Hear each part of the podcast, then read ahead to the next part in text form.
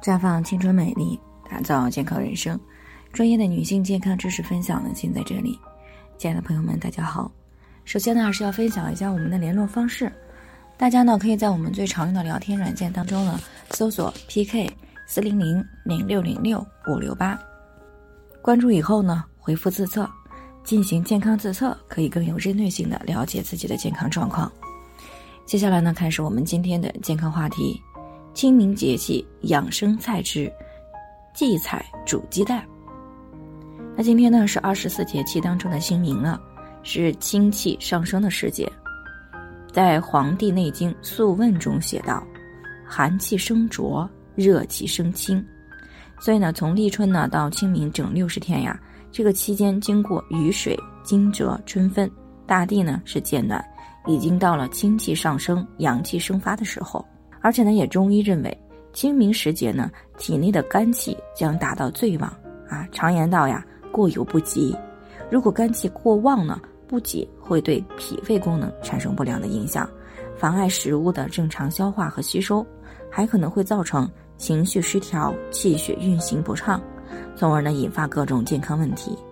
所以呢，清明时节的养生重点就是健脾平肝行气。而传统医学呢认为，荠菜呢味甘性凉，归肝脾肾经，有补虚健脾、清热利水、止血明目的作用。所以呢，清明的时节呢，非常适合吃荠菜啊。荠菜呢又别名地菜、护生菜、鸡心菜，它的根、花和籽呢都能够入药。那么在中药里呢，由于荠菜的这个药用价值呢非常的广泛。所以呢，被称为菜中甘草。所以呢，我国民间呢一直有春食荠菜的传统习俗。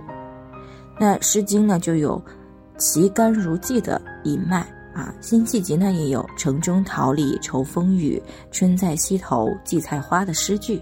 清朝叶调元的汉口竹枝词也有啊“地米菜和鸡蛋煮，十分耐饱，十分香”这样一个描述。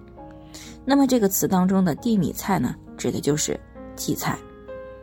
那么荠菜的食用方法呢也有很多，可拌、可炒、可烩啊，还可以用来做馅儿、做汤，都是这个色泽诱人、味道鲜美的。荠菜的食用方法呢也有很多，可拌、可炒、可烩，还可以呢用来做馅儿或者是做汤，都是呢色泽诱人、味道鲜美，堪称呢是一道食药同源的美味佳蔬。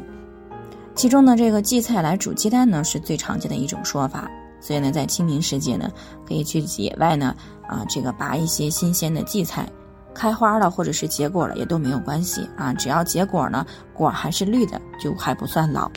那回来之后呢，把这个根儿剪掉啊，清洗干净，折成几段以后呢，捆成一小捆儿啊，免得这个在锅里边煮的时候是张牙舞爪的。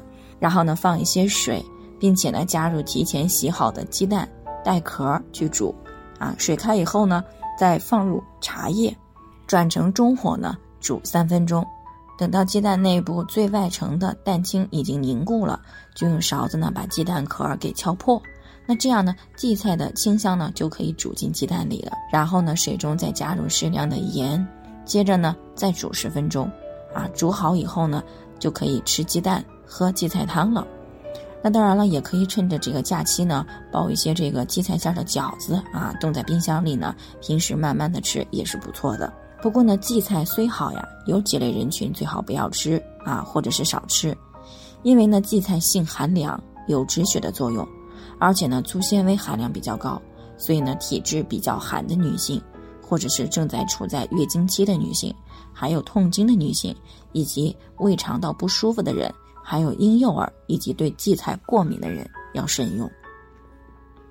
那以上呢就是今天的健康分享，朋友们有任何疑惑都可以联系我们，那我们会对您的情况呢做出专业的评估，并且呢给出个性化的指导意见。